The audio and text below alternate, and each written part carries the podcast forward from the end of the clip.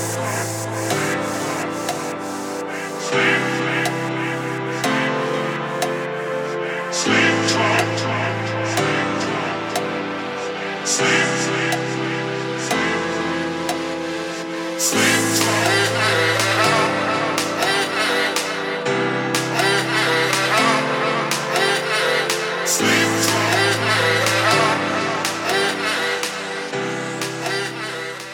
You're listening to Mat Tales 40 Years of Gay Adventures, a journey of sex and truth.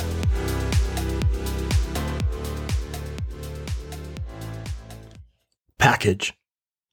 It's a humid, 80 degree August night in Manhattan, and the air smells like garbage and thunderstorms. These nights turn me on more than any other kind, and the damp heat brings out others like me who want to meet, fuck, and sweat in the anonymous darkness. I walk up Park Avenue into the East 70s, past the fancy buildings of the elite. I catch the eye of a doorman who is leaning at the entrance at the top of the stairs of a building directly across the street, smoking a cigarette.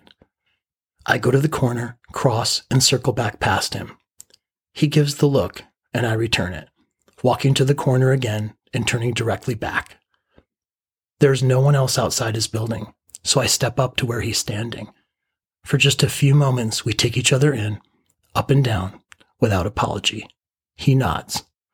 I nod. He turns and enters the building, and I follow. We cross the ornate lobby and into a small hallway. We go through a service door and down a flight of stairs. He opens another door, and we exit into a hallway, and I hear the sound of keys in his hands as he finds the right one and pushes it into the lock. I follow him into a dark room, and I can see from behind us that there are packages everywhere stacked on each other and up against the walls. Then the door swings shut, and we're in total darkness. I gasp a little, and as I do, a flashlight comes on and he's facing me, just inches away. He's dark haired and handsome and smells like cologne and smoke. He leans in and kisses me hard, and I freeze, not knowing if I should give in or run. He places the flashlight on its side on top of a box and it lights up the area around us.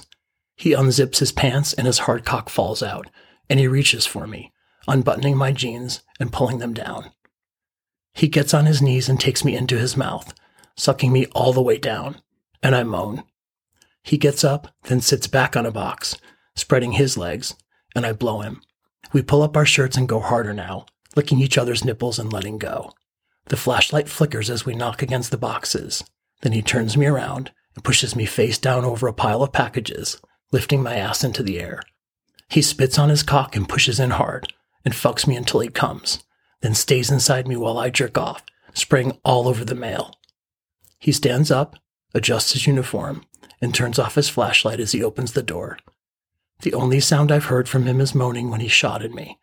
I don't know anything else about him, and I never will.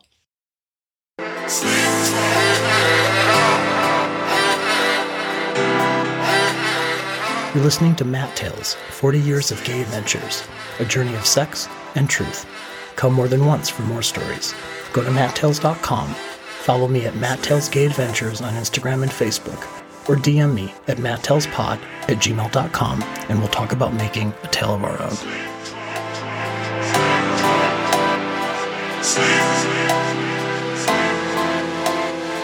Sleep.